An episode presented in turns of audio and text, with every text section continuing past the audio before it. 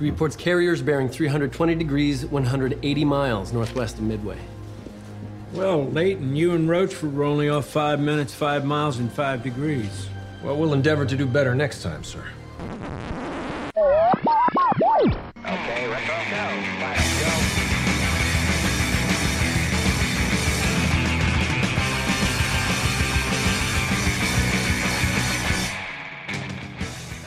Hello and welcome. Welcome and hello. This is Wait, you haven't seen? It's a show where we talk about movies, and specifically, we talk about a movie at least one of us has never seen before. I'm your host, Travis, aka TV's Travis. This is episode 148, and returning from last week is Nisbet. How are you doing this week? I'm doing well. Tired from work, but that's not unusual. I hear you. I hear you. Now, our movie uh, this week was 2019's Midway. Yes. We are we are doing back to back Roland Emmerich films, but kind of from both ends of his uh, career eh, chronologically. So, Yeah. you know, Universal Soldier we talked about last week. That was his first kind of American film. Um, Which, And- but like, I think I mentioned this last week, which was better than I thought it would. yeah, yeah, Crazy, but still better than I thought it would. it's way out there. Um, now, Midway is his most recent film until like two weeks from now when Moonfall opens. Yeah. Um, and this was released in 2019, and it is a uh, it is it is a remake of an older film, a 1976 film about Midway, but it's also kind of just Yeah, I don't know if I'd call it a complete remake. It's more like a readaptation. yeah. I mean, it it's the same story, but the story is from World War II. Uh, I mean, yes and no. I mean, yes, it tells the Battle of Midway, but at the same time, you're also missing the love story plot line from the 76 one. Well, what I noticed was that this movie and the 1976, and we're going to compare the two. Uh, I'm just going to say that right out in in front to, yes. because I did I I agreed with you. I felt like it was kind of important that we sort of compare and contrast the two because they're telling the event the same events more or less, but in two very different styles as well as just very different uh, eras of filmmaking. Um, yeah. one of the things that I noticed right away was the older film did an interesting thing where they used they reused footage from other films or used stock World War II footage uh, Yes. for dogfights and all sorts of stuff. In part because they didn't have the budget or the or the No, no, they resources wouldn't. to do anything. I think I read they had like three planes for the Something entirety that, of their of of their production. Yeah. Um, It's kind of crazy. it really is. I will say this: 2019 Midway was pretty damn good. I enjoyed Yeah. it. I, if you if you were to ask me, like I, I sort of alluded to this before with you, um, if you were to ask me which one I like, I actually have to take a minute. Like which one I prefer, I actually have to sit here and actually think about that. I Which- will. When you're talking about because for something like a movie and then its remake, um, I'll give an example because I've seen both the original version of Ocean's Eleven and then the um, newer one, Yep. and I much prefer the newer one, even though the older one is still very much a classic. But uh, sort of like this, they're two very different movies, and Right. these two versions of Midway. One is structured. I mean, it's made in 1976, but it feels even older than that in a lot of ways because of the way they shot it. It feels like an old, you know, 1950s era World War II film. Yeah. Well, I I think that was sort of intentional on their part too. Mhm. Yeah. Oh, I think so. uh, I, when I- were doing it. I agree. Um, but I mean, you know, when you look at the casting list for both, I mean, it's still pretty Oh. damn impressive. I mean, you you one of those where it's you you uh, you know, like the '76 one, you had Henry Fonda, you had Charlton Heston, um, you had Oh no, you go down the list of who is in the 76 Midway. Charlton Heston, Henry Fonda, James Robert Coburn, Mitchum. Robert Mitchum, Hal Holbrook, uh, Toshiro Mifune, Cliff Mm-hmm. Robertson, uh, Robert Wagner is in a is is in it for a few minutes. Tom Selleck is in it for one shot. Right, and this and Robert Wagner is the same one that you know has been playing, uh, you know, Anthony DiNozzo Senior on NCIS. It's the same guy. Yeah. Just fifty years younger. Pretty much, yeah. Um, plus the the uh, the stable of actors they got to play all the Japanese characters in the '76 Yes. version with Pat Morita, with um, Yes. James Sh- James Shigeta, um, uh, Sab Shimono was in there. I mean, these were all. Fa- I'm watching this and I'm like, hey, I know that actor. I know that. Act-. I'm like, I'm pointing constantly. like, I know them. I know them. I've seen them and stuff. Yeah. And Well, it was. I mean, you know, it was less so with the newer one, but at the same time, you still saw a lot of faces you knew. Mhm. Yeah, and the cast in the new one uh, has uh, Ed Skrein, um, Patrick Wilson, Woody Harrelson, Luke Evans. I, I, want to focus more on the newer movie, but one of the things I noticed between the two, I will say this, is Charlton Heston's character is is a fictional character, It is.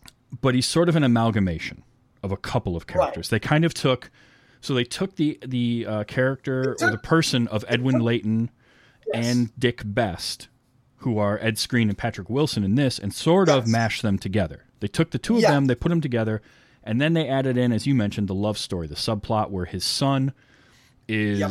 set to marry or trying to marry a Japanese girl, uh, Japanese American, um, six months or less after uh, Pearl Harbor attack. And so there's like that whole subplot that's that was made up for that movie that they didn't they didn't do anything with in the newer Yeah. version. Um, Yeah. They they I, I think wisely took that part out. Yeah, Um I mean, don't get me wrong. It was a good subplot for the time. It's just now it's like mm, well, really after I mean, basically anything that comes after Pearl Harbor and does that is going to get Yeah. compared. Like if the new Midway had done that, all people are going to do is say, "Oh, they're just doing the same thing that Pearl Harbor did." No, Pearl Harbor did the same thing Midway did in the '70s, Yes. just much more bombastically. Um, yes. But having said that, like I love Charlton Heston was was very good in the old movie, but I liked the fact that the 2019 that at Roland Emmerich and and crew decided to go with the actual people that were involved in this. Yes. And and look, it's were- Holly. Go ahead. It, it- the, the 2019 was when it was a lot more faithful to the actual event. Um, Mhm. you know, slightly more, you know, still a little bit artistic license I've taken, I'm sure, Oh yeah, definitely. because Hollywood and this SGA and don't get me started down that rabbit hole. Um, I, I have a friend who has a three-hour rant on the SGA. That's not a rabbit hole I want to go down right now. Leave that one to the side. Yeah, it's it's Um, one of those like you know there's artistic license taken. That's not exactly how things went, but they tried to keep things uh, more in line with sort of the events that happen and not add in Yes. plots or stories. The other thing I liked was in the 76 film Charlton Heston's character again, he's an amalgamation. He's a he's a couple of real people kind of mashed into one as Matt um oh what's his name? Matt Garth he his character arc ends with him crashing his plane on his way back to the aircraft carrier at the end of the film. Yes. and it had me wondering when i was watching the the newer one i'm like did that is that something that happened or did they they make that part of the story? And i liked the Almost. fact i liked the fact that it wasn't though. Um so yeah it was one of those things. This was uh this was actually it's weird because i don't think of myself as like a war movie buff um per se i don't seek them out but when there's a good one to watch whether it's um i i actually quite liked windtalkers um Yes. Saving- I enjoyed Windtalkers a lot. That was a very good movie. mhm. saving private ryan is a, is a classic Yep. uh, and it's very very well done um Yep.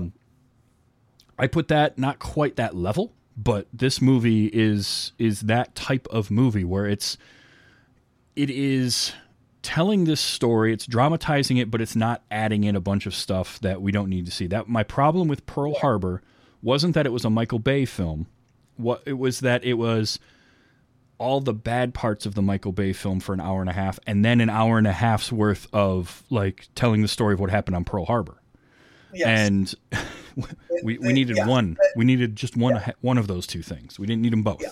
Um, Um, I, I I do think what I enjoyed best though, was the thank yous that both movies did at the very end.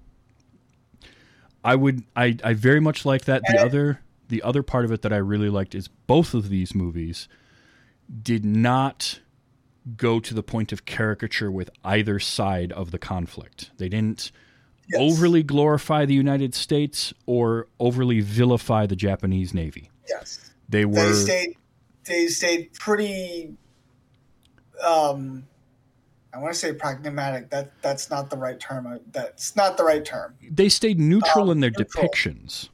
Yes. Yeah.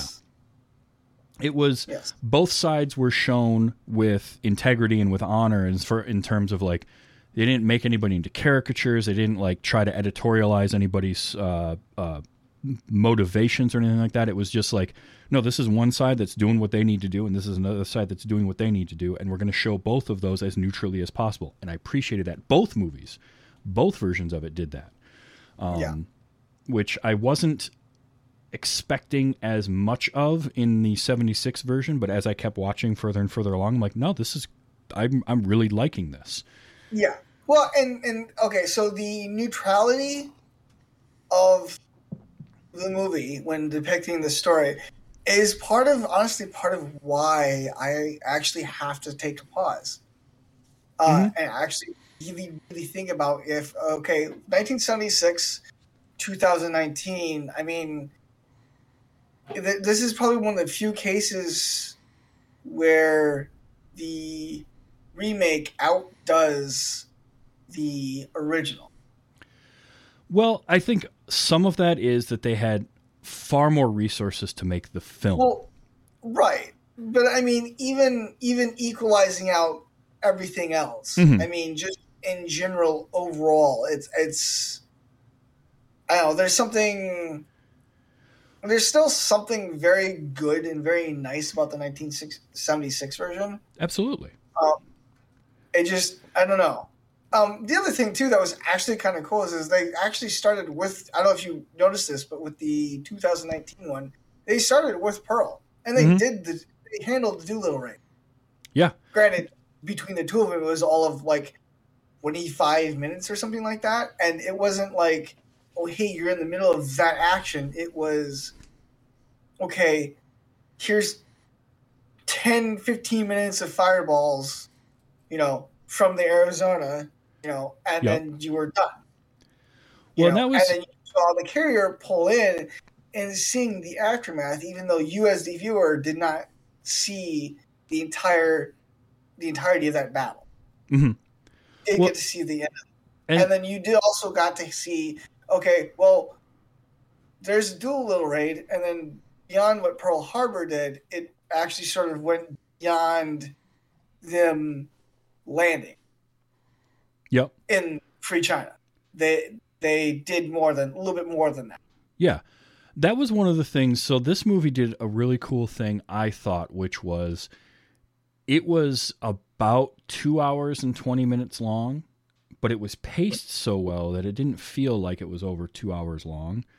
Yeah. Um, and it's it's part of that. Like they started off, they gave you within the first 15 minutes you got the Pearl Harbor attack, but it wasn't this drawn out thing. It was very quick, it was very uh, deliberate, and then they moved the plot along. This lasted the the story was told over a longer period of time, incorporating Yeah. the attack, incorporating, um, as you said, the Doolittle run, and the only thing I think with the Doolittle run that they could have touched on a little bit more that they did mention more in the older version was the fact that it was more or less a moral victory. There wasn't a lot Yes. of damage done.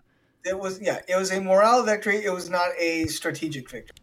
Yeah, and it was basically it, it, it bolstered the morale of the U.S. while making the Japanese forces be like, "Oh crap, they got to Tokyo," and we thought Yeah. they couldn't. Well, the well, and what they did touch on a little bit in both is Coral Sea, which happened between Doolittle and mm-hmm. Midway, and that was sort of the blunting of the nose of the Japanese advance. Yep. It wasn't like a full on, oh, hey, we're bringing the hammer down on the anvil. It was a, okay, here's a warning shot of if you continue forward. Yeah, and and I liked stretching the story out over a little more time.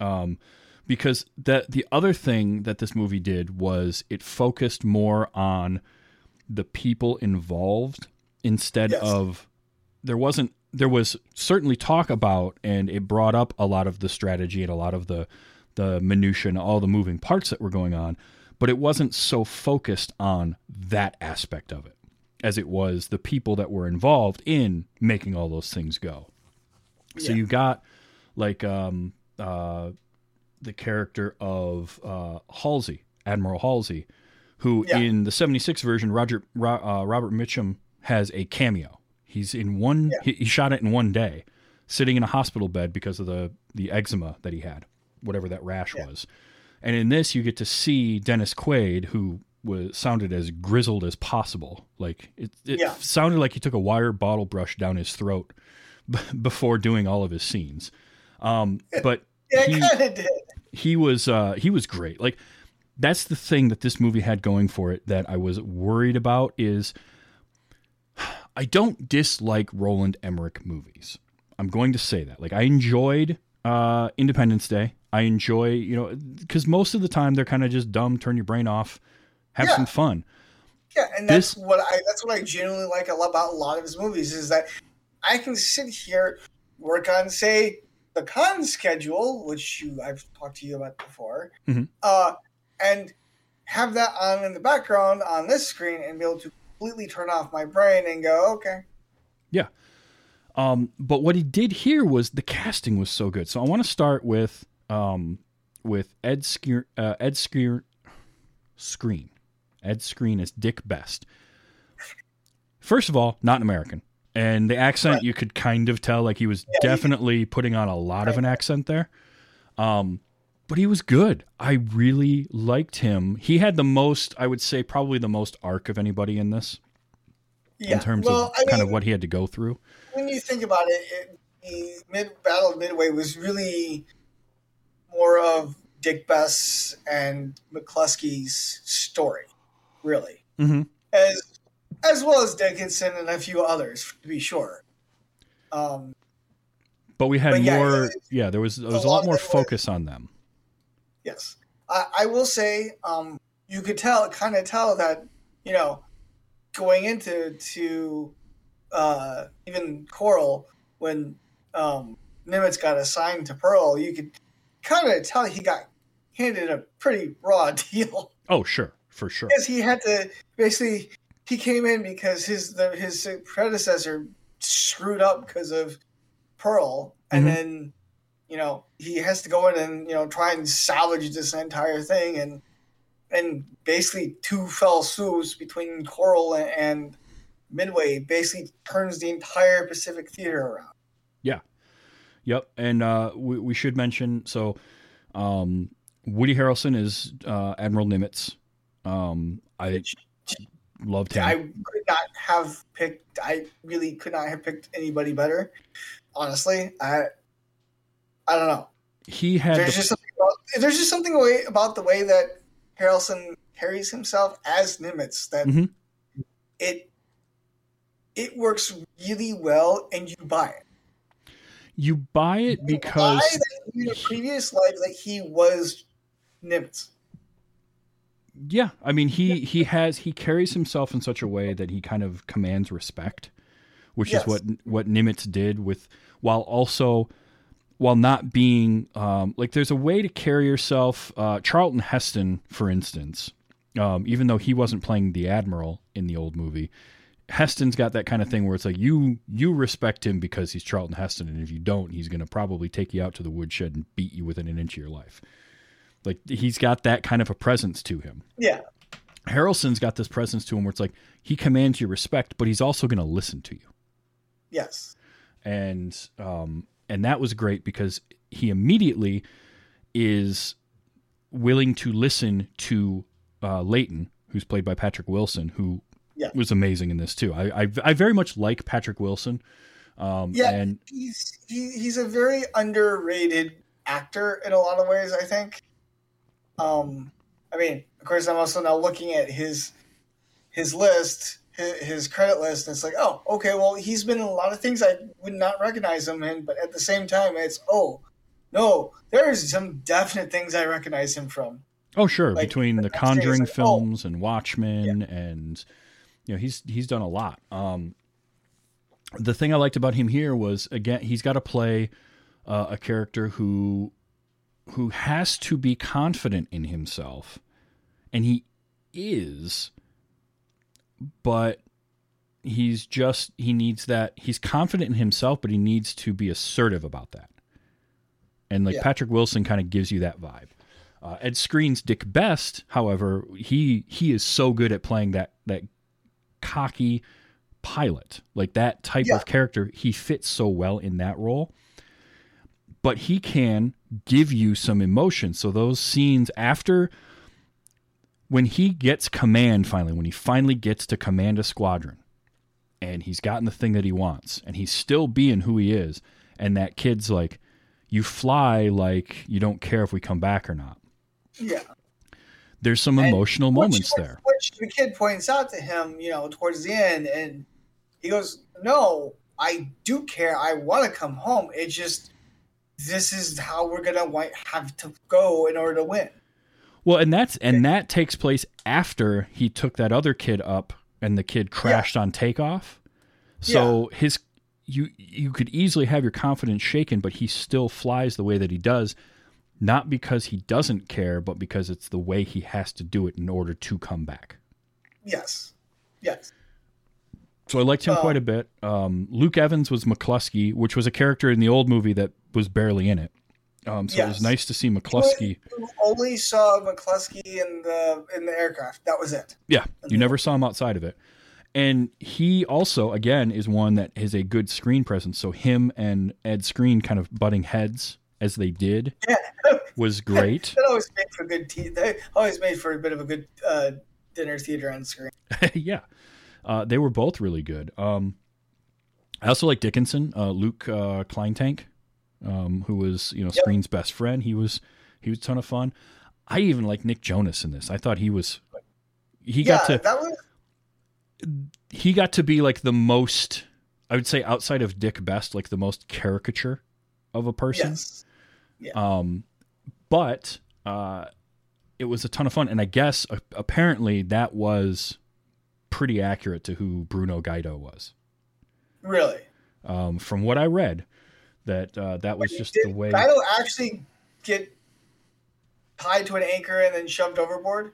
That was that? that was supposedly what happened to both of them that got captured. Oh, Yeah. oh, The only difference was what I did read was that. Um, okay, so uh, although it can be seen as embellishment by the filmmaker, Bruno Gaido's daring shooting of the damaged Japanese bomber, that scene, um, which feels like the most Hollywood of the moments, right? Where he runs over and jumps into the back of that plane and pulls Yeah. the gun out as the bomber's that was coming in. probably the least Hollywood of it? Yeah, they're like all details from his jump into the cockpit of the uh, to the Japanese bomber almost hitting the deck and clipping his plane to the exact words of his promotion by Admiral Halsey are historically accurate, according to the trivia well, that I read. Well, that's that's actually pretty impressive. I mean, it's you know, and and I think I said this with um Dunkirk too, but it's nice to see that both of these movies uh were more done the directors treated them far more seriously than their usual material. Um, they treated it far better than their their typical script that they would normally do. Definitely in this case, definitely Yes. in this case, uh, Emmerich Emmerich treated this with a with an earnesty, an earnestness. And Um, almost holiness too, yeah. really, when Uh, you think about it. that if you look at his other movies, he does, it, it, and it's not that his other movies don't have that, but their material is so outlandish that it kind of becomes that. Like it gets a little tongue in cheek. There's a little bit of wink and a nod, whereas this was played very straightforward. Yeah. And with a lot of respect, Yes. without ever getting to the point of being like cheerleading. I Yeah. would say. Yeah. Um, and I really, really dug that. Uh, I I do I did find it interesting watching them in order, watching uh, 76 Midway and then the, then the newer one. Um, was how different like a character like um, Rochefort was, because in the old movie Hal Holbrook plays him, and he's in a lot more scenes, and he's a lot more involved, and he's talking to Admiral Nimitz a lot. Uh, and in this movie, he's in one scene, basically. Yeah, two, because he's right at the end as well. Um, but uh, I, you know, I liked him. He was a quirky dude. They when they come into his office and he's wearing the smoking jacket, and he's got his fuzzy slippers on. Yep. Because that was another one of those things where I'm like, in the old movie, I'm like, oh come on, they're playing that up. Nope, they did the same thing in the new one. So that was just how that dude was. Which, Oh, you're Rochefort. yeah, Rochefort. Yeah. Yeah. You know, No, Code Breakers. and They're I- a weird, like how, weird group. I like how they did they did Rochefort. Seeing Hal Holbrook play such an interesting character was kind of excuse me was uh pretty interesting. I mean, because again, not his usual fare. No, but man, I love Hal Holbrook. He's so Oh, much fun every no. time he's on screen. He is. He is. Um, Um, of course, you know, Holbrook also does plays a uh, is an episode of a show that you know I've been you know hurrying you to uh, watch. Yep, yep. I know it'll So- happen. it will. Um, Jimmy Doolittle was played by Aaron Eckhart. He's sort Yep. of like the character of Maddox in the old movie played by James Coburn, where they Yeah. James Coburn is third listed in the '76 movie, and he's in essentially a scene. Yeah, He has one Well, scene with then- Henry Fonda. yeah. Well, you also recognize Aaron Eckhart from somewhere else too, right? Well, yeah, I mean Dark Knight and Thank You for Yeah. Smoking and all sorts of stuff. Aaron Eckhart, Aaron Eckhart has been around for a while. He was a good casting choice because it's somebody who you're going to pay attention to, yep. but you know his At character's the only in it for a little bit. Was able to sort of fly under the radar too. Mm-hmm. Like, because he's in there for one, two, three scenes, and he's gone again. He's like, "Oh, I know you." Yeah, it's But you almost also don't you see him just enough to know, "Oh, I know you," but you don't see him long enough to go, "Oh, I know who that is." well, I did, but that's me. Well, I'm, I'm the okay. rare breed. Or, yeah, Um, you're unique. I am. Uh, this is true. But no, I, I liked that. I, again, part of me wants to be like, yeah, but I want to know what kept happening with him. But that's not important to the story that they're trying to tell. No. Yeah. But having that, having that in the movie was important to what they were trying to tell. What he did, the raid that Doolittle's uh, squad went on, and then Yes. and then the fact that they had to ditch in the China Sea and end up in Japanese occupied China and to see that part of things was important for the story they were trying to tell. And then they didn't they didn't need him anymore, so he's just like he'll show up in the end credits, um, in the in the thank yous. It, it, it's funny if the, one of the most important battles in, in the European front was, well, actually, there was a few. Uh, for the Eastern Front and the Europe theater, it was Stalingrad, and then in the Western Front, it was D-Day and Mhm. uh, Battle of Verdun or Battle of the Bulge were the three main fights. If you're looking at the Pacific, it was um, the Doolittle raid, it was Pearl, and then it was Midway that were the the big big ones. Because after Midway, the Japanese Navy did not field anything near as large. They couldn't. No, Their their uh, shipbuilding fuel reserves aside, their shipbuilding capacity was a fraction of what the U.S. had on the western coast. right. Never mind in total. Mhm. Like it, it's telling that we were able to hold our own at the very least, you know, with with the Pacific theater while we were still fighting, you know, in Europe and in Africa, and then we were able to turn our full attention to the Pacific, and then start really hammering down. Mm-hmm. Yep, absolutely. Um, a couple more casting people I got to talk about because uh, the the character of Admiral Kimmel, husband Kimmel, Yes, is played by David Hewlett. Um, again, blink and you'll miss it cameo. Uh, but I Yep. love David Hewlett. He is a fantastic actor. He's he's super funny. He was great Yes. uh, in Stargate Atlantis. That's what I always think of him from. Um, Yeah, I see. I didn't really see much of Atlantis, so but yes, I can see. I can see that. I can Uh, see him being yeah, very so- memorable for that. Yep, and he he's one of those where it's like I see him in something, it's like oh cool, I like him, and so that was that was a neat little bit of casting for a, a- a cameo. Um, the um, Admiral Yamaguchi. So there was two main Japanese admirals. They didn't focus on as many characters Right. uh, from the Japanese Navy in this movie, um, but Yamaguchi was played by uh, Tadanobu Asano, who is best known for his MCU work as um, he is what's his name Hogun in the Thor uh, movies, one of the warriors. themes. Oh, okay. That's okay, kinda- that's what, Yeah, that's that's what he's most known for by a lot of audiences. Um, but he was great. Him Yes. and uh, and um, Atsushi Toyokawa, who played uh, Admiral Yamamoto. Um, both of them were fantastic. I Yes, will say, if I'm comparing the two movies, the Japanese Navy depiction in the '76 film I like more. Um, Yes, because there's absolutely. there's I more of it. Yes. Um, there's more of it. There's more characters. There's just kind of more going on. Uh, there they did do. I did like the the kind of butting of heads of the younger and older uh, officers in the newer movie.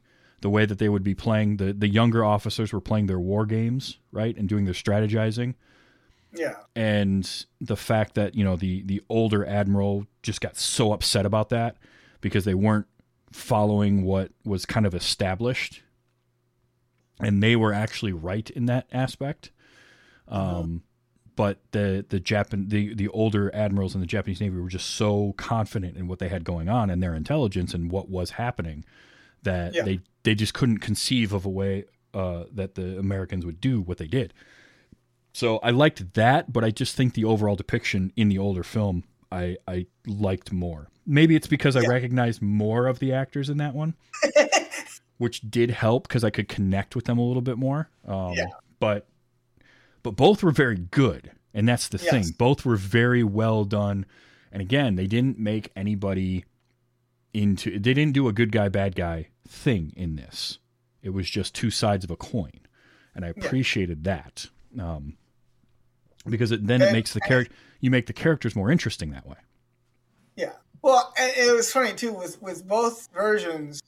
Uh, you can see the mistake. Well, what we now know as mistakes, but you can see the mistakes piling up on both sides and seeing Oh, yeah. the errors just compound and snowball. Mhm. Like, you know, at the very beginning, you know, instead of sitting the planes down, like they should have, even in the midst of the the, the sea battle, they should have just launched the damn planes off, and they Yeah, probably would have totally wiped out Midway with that, and it would have been the end of the story.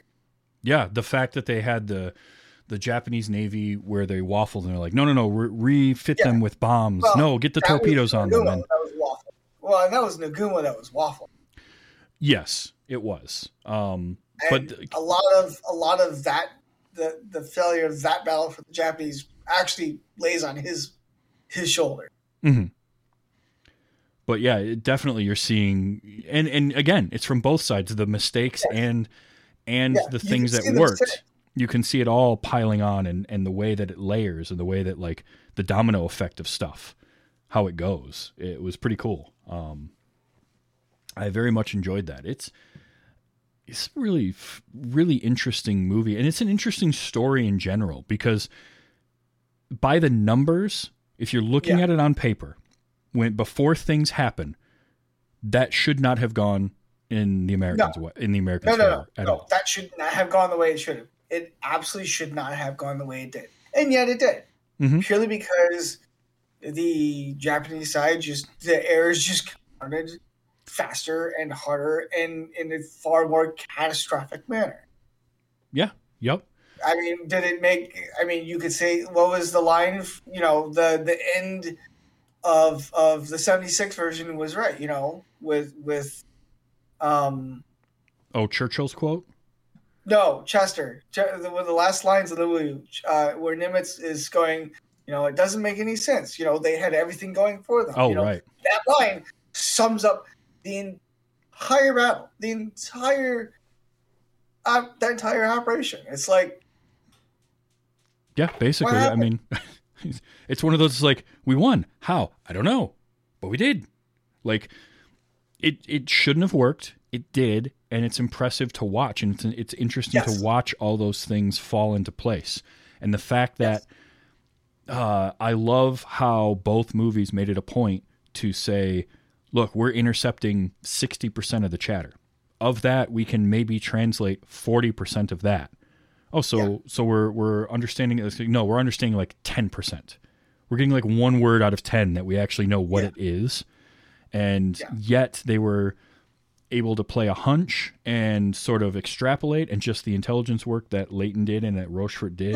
Well, the fact of, oh, hey, we're going to go ahead and have Midway send us this out in the clear. And, oh, hey, we just, and then two days later, oh, hey, we just intercepted this from the um, Japanese. They're targeting Midway. Mm-hmm. Yeah, putting Which- out that misinformation and making that work. And, and, and I suppose in some ways, doing that kind of gave the big fat middle finger to uh, Washington, to the Joint Chiefs, basically going, we actually kind of know what the hell we're doing.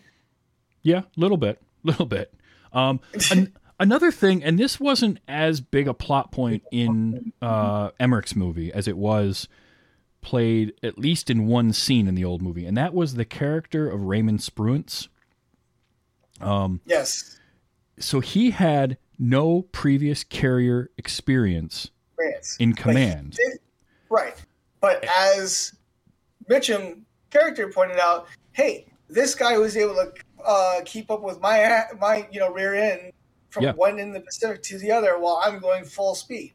yeah, He's in charge. that was the thing. He was nominated like Halsey and and the the way that scene played out in the 76 movie was great cuz Mitchum again, Mitchum is one of those people, one of those actors with just a ton of presence.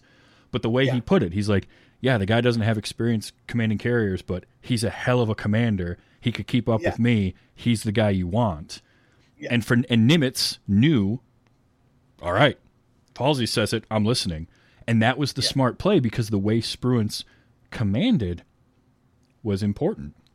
Yes, and it paid off because and the Japanese weren't didn't either didn't know or didn't care or whatever. Or they thought he'd still be on the thing, but they thought that Halsey would be in command, so they were Yep.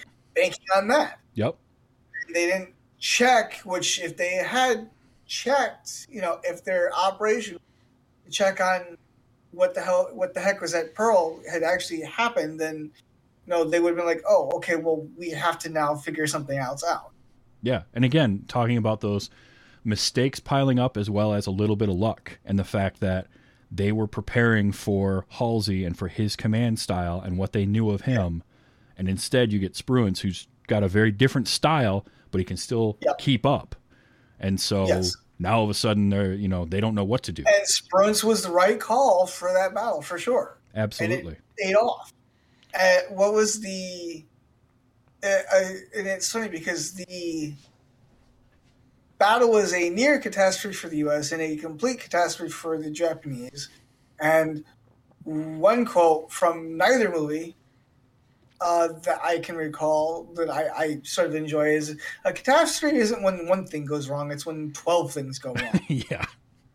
Yep. and and how did it? Oh boy. And that Now there are a couple of moments in this movie that, uh, number one, I, I did a little bit of research and enough to to kind of find out. Yes, they did actually happen this way, but they're so they're so kind of out there that they don't feel real. One of those is uh, John Ford showing up on Midway and Yes. filming stuff. That really Yeah. happened. That that was really happened. that was apparently that, that Ed, yeah, that was apparently Ed Layton's idea um, to bring John Ford in there. The actor they got to play John Ford, by the way, was perfect. I thought he was Yeah. great. Like he just made me think of John Ford because John Ford.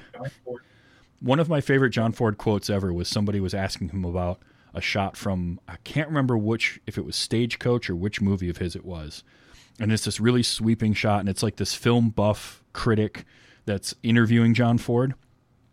And they're like, "Yeah, so you had this shot in this movie, and you, da, da, da. how did you shoot that shot and all this?" And he just he's John Ford sitting there with his sunglasses on, a big cigar, and he just goes, "With a camera." Like that was John Ford. And so to see him show up here and the whole thing, like it feels like it didn't happen where he's like running up on top of that thing to get shots of the planes as they're flying in. No, I, I completely 100% buy that John Ford was doing that in that moment. Yeah. Like Yeah. he was just that kind of dude. But that was a fun little moment. And then we mentioned it earlier, but the moment, um, the scene with Bruno and O'Flaherty when they get captured Yeah. because they were just floating around waiting for somebody to show up. The boat shows up, and I liked the way it played out because you just see it on the horizon, and they're like, "Is it an American or Japanese?" And then it cuts, and the next time we see them, they're on the deck of a Japanese boat being interrogated. But Yep. that was a like a tough scene because apparently, and again, this was trivia, so take it with a grain of salt. But according to what I read, the way it actually worked out was O'Flaherty and Gaido gave them information. They weren't completely stonewalling them, but they gave them information about stuff they didn't know. So they just made stuff up.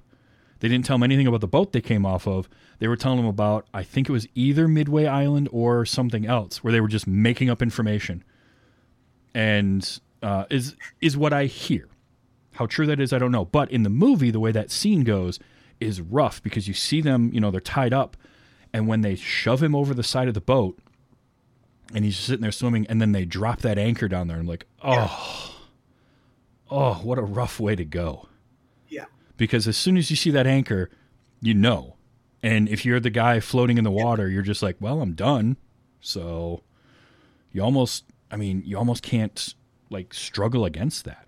It's really, oh, it's just gives you chills to think about that happening to you. Um, and just such a just a cold blooded way to deal with people too. In any, you know, and that's, I mean, war. Look, war is hell. We know that, um, and I've never had to deal with it directly, but that was a chilling scene. And so I definitely wanted to make sure uh, that I mentioned that. Um, also, the Matt Garth character from the 76 Midway didn't have the they didn't do the whole thing with the oxygen that they did in this what Yeah. happened to Dick Best because that actually happened to him Um. Yes, it actually did. which is another one of those things that feels like it was made up for the story and then you find out no But he but but the real story is kind of also pretty interesting because he had tuberculosis when he was younger He also, yeah, he also had a pre-existing condition too. Yeah. that exacerbated, exacerbated the whole thing. yeah when that caustic soda got in there and it, it kind of reopened that and the tb got worse um so but oh man how rough would that be like Yeah. all this stuff is going on. Oh, yeah, and by the way, you're going to start coughing up blood because you have, uh, you know, all this going on. You got tuberculosis on top of uh, you just barely made it back in what is a flying gas can at that point. Yeah, But even even um, oh, okay, so this movie had some fantastic dogfight footage. Um, like the the all the scenes with Probably- the dogfighting was really good. yeah.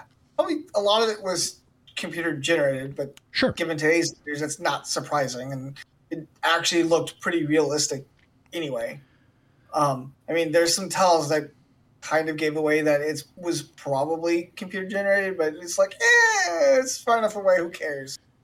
honestly, it was really well done. And what worked was that they never, it was quick cut, but it wasn't uh, frenetic. Right. So you were able to, for the most part, keep up with the action and where everybody was, which is Yeah. crazy to think of because the pilots didn't know where they were in that dogfight, Yeah. let alone That, us that watching. For it. Walt, no. Yeah. That for Walt, no. Nobody would have known who was where and what. So I, I appreciated that. They would not have had the IFF systems that we have today. Yeah, so yeah, and and it's just it's really uh, it was well done. It was well put together. Um, yeah, I visually. So Roland Emmerich has a way with the visuals where he has a, he has a style, and usually Yeah. it's super over the top um, because he's This dealing with in just right. Yeah This was not too hot. This is like the the third. This is like the third bear of the three bears. Hot, not too cold, just right. Yeah, because I mean, and again, I sort of touched on it earlier. Where like his normal disaster movie, end of the world stuff, it's so outlandish, it's Yeah. so over the top in in scope to begin with that the visuals match that. It's an alien invasion, so let's just go for it. You know, it's the end. It's 2012 and the end of the world. Just go for it. This was actual things that happened, so he toned that back a little bit, but it still had his dramatic flair. It had his visual style, which worked really well. Um, Yeah, with with this, his style, his directing style, his visuals, his style of doing things, like paid dividends for this movie. Like, were there other directors that could have made something equally as good, or maybe even potentially better? Sure, but this, in this own in its own right, this particular one was still very, very good and very, very enjoyable. I I would say, I mean, yes, I think you're right in that there could have been directors that could have made a uh, a better, maybe a better film. But I'm, I'm it's hard pressed for me to say a lot Who? that who that could have Yeah. been because he's really on top of his game here and he's getting good performances out of everybody in the movie. I mean, there isn't Well, I I don't I don't see a bad performance in this movie. Oh no no no no! And for me, that's sort of why I said you know with maybe better, but not likely. Um, because this this and actually Dunkirk too, for that matter, are tough needles to thread. Like just with the Dunkirk, with the seriousness of the subject matter, because that's the evacuation out of Dunkirk. You know, Mhm. you're going to be losing people and who knows what else. I will And this say yeah. freaking Midway. And this is freaking Midway, one of the biggest in battles that there was in the Pacific. Yeah.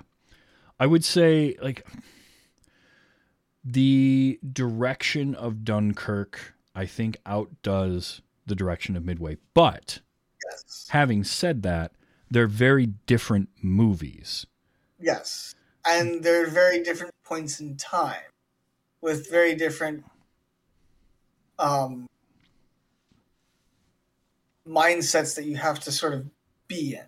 Mm-hmm. because Dunkirk again you're evacuating you're basically you know you're watching the losing side of a fight that's trying to escape with their skin intact Yeah. midway is oh hey we're gonna go ahead and go head to the OK Corral Kind of, yeah. Yeah, there's a little bit more of that. Um, for sure. I mean, this is much closer to your traditional style war movie, uh, World Yeah. War II movie, than Dunkirk was. But both are really well executed. And I think that's the thing is with Roland Emmerich doing this, what he did was he took he took the real life scenario, he took the material, he gave it his visual flair, but he executed everything really well.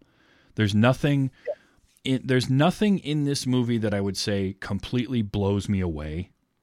And it's just Right. like, wow, I can't believe they did that. Wow, I've never seen anything like that. None of that. But there's also never a point where I was just like, this is dumb or, ugh, Yeah. why did they make that decision? Like, Yeah. I've never had those moments either.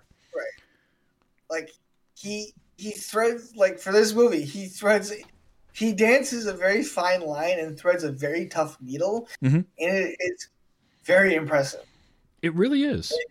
it, it's it's it's one of those it- it's one of those movies you know? It's like okay well this is this was not an easy thing. Somehow did it without all the other nonsensical or, or not nonsensical nonsensical but the other things that didn't need to happen that happened in the other movie he he shoved out and then was able to basically slot in and fill in the rest of the time missing time with actual story bits that you sort of need. Yeah. And again, not focusing on the nuts and bolts of every decision, but giving us giving us enough to be able to follow along with what's happening while also showing the results Yes. of everything. And so there was enough- there was a lot less yeah, well there was a lot less like standing around the table strategizing in this movie. Yeah. Yes. Uh, and to to his credit, too, that it's under it's in a, lot of ways it's understated, but it's done in a way that sort of highlights the seriousness of the battle Mhm. too. So that's that's actually really really nice to see Yeah, and- also shows that he doesn't can't do just do you know uh, disaster movies too. Oh, absolutely. And and two, he's able to work in like there is dramatic tension going on. There are things happening between characters as well, but it doesn't feel out of place. Like No. Dick Best and Wade McClusky butting heads because they're both really good at what they do, but they have Right. different And ideas of I- how it should be done. Yeah. That makes sense. I buy that. Yeah, yeah, and I buy that that was sort of their relationship during Midway. Like Mhm. I absolutely buy that. Mm-hmm. Totally. Uh, 100%. I also And- buy that that McClusky McClusky at the end of it also had a significantly greater respect for some of the crap that uh uh Best had to put up with and deal with and some of the, the stuff that he had to mentally pace through. Yep, absolutely. That that was uh, that was nice. They didn't overdo any drama between um, Best and his wife, who was played by Mandy Moore, who we didn't even mention. I thought she was really good. Um, but there was still like that could have been overdone, right? Really melodramatic with her being because she was concerned for him, and rightfully so. And he's doing what he has to do, but they never they they never overplayed that. They never overplayed um, you know, Ed Layton and his wife kind of having some issues with him working too much. Um, it was brought up, it was made a point, but it was never like it was never overdone. They didn't overextend on any of these dramatic plot points that took away from the overall story that they were trying to tell while still making these characters feel like more than a dossier, right? Layton is a workaholic and it does weigh on his wife a little bit. But he's doing what he has to do because they, they Yeah, don't she- have a and- choice. Yeah, and she understands that. You Mhm. can see she understands. She yes, she absolutely hates that he's working late. She absolutely hates that he hates that he's an absolute workaholic. But she looks at what she he's doing and go and knows what's going on, and he, she's like, "No, okay, I get it, I understand. We'll just work through it until Yep. this thing is over with, and then we'll just do our best." As, as he said, uh, I'm going to spend the rest of my life making up for all the time that I spent working. Yes, um, which totally makes sense. Now, here's what I will say: we bringing up Dunkirk was probably a good idea uh, or a, a good thing because if I am comparing the two movies, and since we've both watched them and talked about them already, we can do that. Um, I think that Dunkirk myself is- before you, but yes. I, I think that Dunkirk is a is a superior film. I think that the what Christopher Nolan was able to accomplish with that was done better. However, Yeah. I am more likely to watch Midway again if I had the choice between the two. And it's Yes, well- because Dunkirk is is designed to Yes. i the way that it's built and the way that it's made is not a this is this was more of a popcorn fun movie something that you can sit down and watch and it's got some good action but it's also based on real events dunkirk Yes. is not an easy it's not a difficult watch but it's not a super easy watch but it's meant Right. to not be The, the, for me, sort of in the, I don't know if this was the case for you, but when I was in high school, each term, the social studies department would spend a week or take one week and have a movie watched by the entirety of the all of the social studies classes. okay Uh, we might have done things like that. And to me, Midway, while fun and certainly more entertaining, would not probably have been the one that the department would have picked. It probably would have been uh, Dunkirk that they would have picked. I would say yeah. It, As entertaining. dark and as grim as Dunkirk is, that is probably still the one that they would pick because, for goodness sake, they picked Schindler's List one year. Yeah, I remember. I remember doing that. Um, no, I think that's a good way to put it. Is that Midway is a more entertainment-driven movie than Dunkirk is. Dunkirk is Yeah. telling a story, and it's it's I think better. I don't want to. Better isn't a good word. It's a it's a it's a different form of art Yes. than Midway is. I think Midway definitely falls into uh, entertainment more. However, there's nothing wrong with that either. oh no, like it's it's no. very good to have that entertainment while still telling us a story that really happened. The Battle of Midway well- happened. All this stuff happened. Well, and a lot like Independence Day, the first movie, not the second one, uh, Yeah, we don't talk about the second one. and Day After Tomorrow. You know, mid this Midway is one. Actually, well, technically both of them are ones I will happily throw on from you know wherever the hell I have them streaming from to the background as background noise while I'm working, and not have to worry about it. I will say that uh, that 1976 Midway was I enjoyed that a lot more than I was anticipating. Um, Really, I did. I and it and, and I don't know. I I the 2019 one was going to be the one that would surprise you, not the tw- uh, 1976. No, because I sort of have an idea of what I'm getting into with a Roland Emmerich film. Oh, Some- that's fair. I, I kind of have uh, an expectation there. But my thing with the 76 one was I was worried that it was going to be too much of the old school World War II film. And it is that, but it isn't as well. Like Yeah. Charlton Heston's character, yes, he's um, you know, he's a little tough on his son and they have that whole subplot, but at the same time, he just wants to help his son. Which was Yeah. when that movie started and that first scene between the two of them, I didn't think that's how that relationship was going to go. Um, so it was things like that. There was there was things the the depiction of the Japanese Navy in the '76 movie surprised me a little bit more than I anticipated.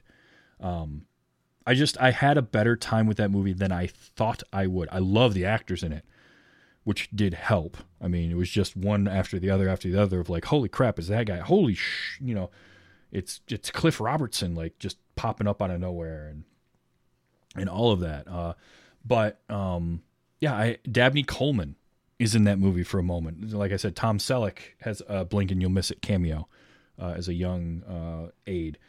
I really enjoyed that. Um. But I will say, like Roland Emmerich's Midway, it's a good movie. It's fun. It's worth watching.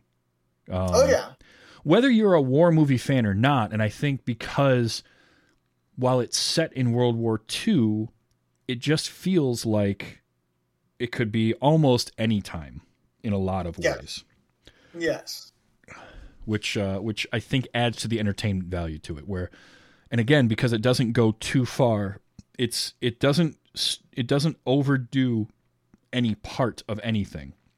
That it makes for a fun movie that most anybody could get behind watching if you like actiony, explosiony movies. yeah.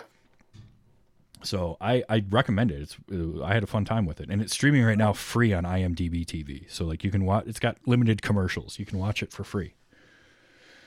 Well, I'm glad that you enjoyed the movie. That, like, I mean, yeah, you sort of know what you're getting into by going, oh, it's a Roland Emmerich movie. Okay, well, I know roughly what I'm getting into. Okay, it's about midway. Okay, I can kind of see what I'm going to be getting. That's great. You know? Um, but still, the fact that you know you're a- you were able to enjoy it is is very good. Um, It definitely did. glad to hear that. It's also, I mean, you compare and contrast now with what we watched last week in Universal Soldier, and you see how far Roland Emmerich has come as a filmmaker Yes. in a cohesive story where the pacing and the tone felt even throughout all of Midway. That is if I have like any like the most praise I can give to this movie is it was paced so well. There was no points where it drags, and there's no points at which I felt like this scene doesn't make any sense. We talked about a little bit with Universal Soldier. The whole diner scene, while fun and silly, feels so out of place with the rest of the movie that they're they're playing, right? Because here we have the Universal Soldiers and they're they're ruthless and it's it's R rated and they're you know they're they're lots of stabbing and shooting people for no reason and then there's this silly fight in a diner where they want him to pay for all the food he ate because he ate like the entire kitchen's worth of food. Um, so it's nice to see a director evolve over time and kind of see where he came from and what he's doing now and and just see that evolution see those changes see those things where he's he's taking something he's got so much more money and so many more resources but also so much more pressure from a studio instead of an Right. independent film and he's he's he's come a long way and he's doing a great job with it Well, and you know, he for for both movies, I think, given for the budget that he had for both, he used his resources Oh, yeah. quite well. mm-hmm. I mean, he did. It, it feels like he didn't waste a single penny. Never mind a single, you know, thousand dollars or whatever. Yeah. Like, it just felt like, oh hey, uh, you know, the the studio got every every penny that it spent out of that movie and then some, just with the end product. the bummer of it is is that unlike Universal Soldier, which was cheap to produce and and made a bunch of money worldwide, Midway did cost hundred million dollars to make, and its worldwide gross was only 127. It kind of got it. It was a combination of uh, I don't remember a lot of marketing for it in 2019. I don't remember seeing a lot of this movie's coming. I, I don't like think. I think it lacked marketing, and I think it just lacked the the you know the visual. Oh, hey, you know the advertising. Yeah, the, the advertising this opened in November of 2019, and its opening weekend Right was before COVID hit, which was also right before COVID hit. it was, but its opening weekend in November of 2019 was 17.8 million dollars. So it didn't did not have a big opening at all. Um, its total U.S. gross was 56 million. So it just kind of and again, it was the advertising and the marketing didn't I didn't know about it going into it, and then on top of that, it wasn't going to get a lot of word of mouth before theaters started shutting down a couple months later. So it couldn't have that longevity. That even if it had had a big, uh, a decent opening, it wasn't going to last very long. So it it didn't. It's a bummer that this movie wasn't more liked in theaters, but I do think that it um, is the type that will at some point it's going to show up on a major streamer like a Netflix or a Hulu or something. And when it does, I think it's going to become pretty popular that way because I think it's it's that type of movie. It it actually rated fairly well. I mean, it's a 6.7 on IMDb. It's like 70 something percent in most places that I see, which is about what I would what I would say. It's right in that Yeah. kind of 65 to 75%. It's very good. It's not great, it's not mind-blowing, but you're going to have an all right time with it. Yeah. Well, I mean, and you know, comparing, you know, sort of going back and comparing the 76 based on for the IMDb rating, IMDb ratings, the 76 one beats it out by 0.1. Oh yeah, they're basically looked at as the same Same. in terms of how people kind of look So- at them and like them. That that's pretty good. Absolutely. Uh, anytime So, you can remake for, For something. how little marketing it received, that's still pretty good. Yeah, I mean, for me, for a modern era World War II film, uh, this is good. It was very enjoyable, very fun. Oh yeah. Like I say, it's not it's not quite to the level of a Saving Private Ryan for me, or uh, or kind of artistically at the level of say Dunkirk, but it's got that entertainment value. It falls right into that spot where it's like, oh, you want to watch Midway? Cool. Let's let's kick back and watch that. Let's crank the sound up and Yeah. It hits the right quadrants to be enjoyable by a lot of people.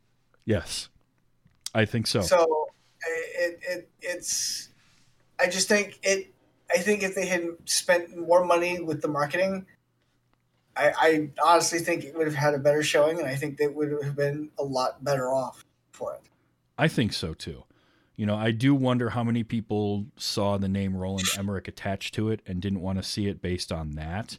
Which, if that's Yeah. true, like that, you're doing yourself a disservice there because this isn't 2012. This isn't 10,000 BC. It isn't Moonfall. Which, honestly, I'll probably go see Moonfall just because I have I have Stubs A list, so it's not going to cost me anything extra to go see. And I just want Right. to see Well, the, the ridiculousness Moonfall- that that is. Yeah, well, and the idea of Moonfall, like it's like, yeah, it's a Roland Emmerich disaster film, but at the same time, it's one of those okay. There is this either going to be really good or it's going to just be really insane, and both are fine for me. Mhm. So Oh, absolutely. if I can if I can get myself to be willing to walk into a theater, um, yeah, I'll go see it. I mean, I've already missed in like the last two years like half a dozen half a dozen movies I wanted to go see in the theater that I didn't get a chance to. Um, Dune being one, I was kind of mad about that one. Um, but yeah, th- there's a few in theaters I wanted to go see in theaters that I just because of COVID and because of people not wanting to be smart. I was like, no, I'm not taking that chance. No, I don't want to see it on my computer. I want to see it on the big screen. Yeah, I don't I don't blame you though for not going. If if I lived in an area that was uh, where where there was a lot more the people. western edges of the Detroit metro area. Yeah, no. You couldn't pay me to go to a theater living down there. Nope, No. not, not going to happen. Nope. Nope. Well, Nisbet, thank you so much. Yes. Yeah. If, Yeah, If exactly. I was up here, I would. I absolutely would. True. Oh yeah. Oh yeah.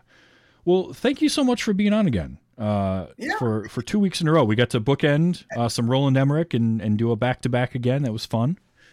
I always enjoy this. Yeah, it was it was good fun. You brought me you brought me another movie that I hadn't seen that I quite enjoyed. So you're you're two for two Yeah, on that. I- two and two. I mean, so we're both two and two for that one. I mean, now, so that's that's a good thing. Okay, but here's here's the rule though. The next time you come on, you cannot bring me a World War II movie. Fair enough. I'm gonna make fair you work enough. for it. no, No, you're right. You're right. No, that is absolutely fair. I no, I will take that challenge. All right, I'll make you I'll make you stretch a little bit. Absolutely take that challenge. Well, thank you again so much. So typically we record Sunday nights. I had a thing last night, um, so I couldn't uh, we couldn't do that. So it's a Monday night we're recording this week, but um, we're always at anyway because it turned out that yesterday, after my few things I had to do, that I was in no shape to have been doing this anyway. So it it worked out. so it was for the best. Um, but yeah, I always record at twitch.tv slash TV's Travis. You can come hang out, be in the chat room, uh, watch the show get recorded, um, chat with us. It's always a ton of fun. And if you do come and watch the show live, you get to see my dog sleeping in the chair behind me. She's all conked out right now. She look at her. She's so cute. Um, if you enjoy this show, uh, it comes out on Wednesdays as a podcast at tvstravis.com. Uh, from there, you can you find it in all the podcast players, Apple, Spotify, Google, wherever. Um, if you want to help support the show, uh, there's Twitch subscriptions, of course. Kofi, ko-fi.com slash tvstravis. You can buy me a cup of coffee. And now, as of tonight, I've got some merchandise now, too.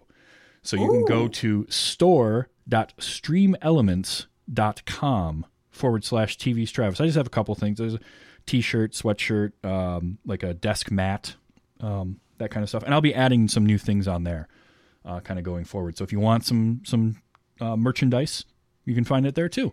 Um, and uh, next week, I got a fun one. Uh, Steven from Horseshoes and Hand Grenades is coming back uh, to the show, right. and we are watching. He is watching for the first time. Good Morning Vietnam. So I'm going from World War II to Vietnam, and uh, and I am excited because I love this movie, and I have a lot of things that I really enjoy about this one. So I can't wait to talk to him about it, and I can't wait for him to watch it because for me, this is in my probably top five Robin Williams movies that he's starred in. Uh, is Good Morning Vietnam. So I can't wait for that.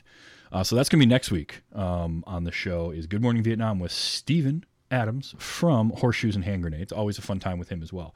Once again, Nisbet, thank you so much for being on this week and last week. Yeah, of course. And uh, and always welcome back. We'll do it again sometime soon. I'm sure. Yes, I enjoy our, our. I do enjoy our uh, back back.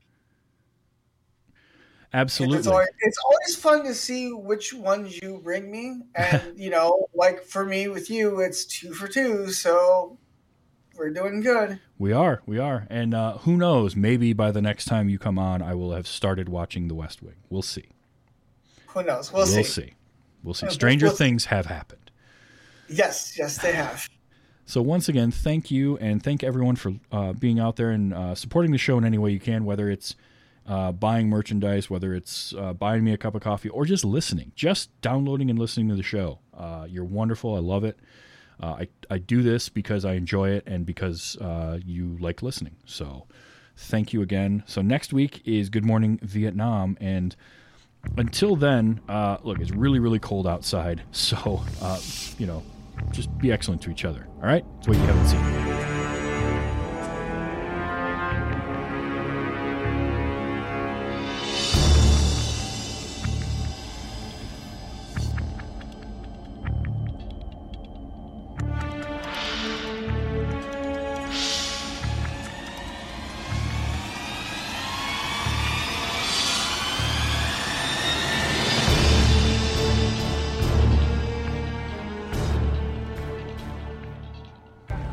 Jumped out of a perfectly good plane. Well, it was on fire, and the controls were dead.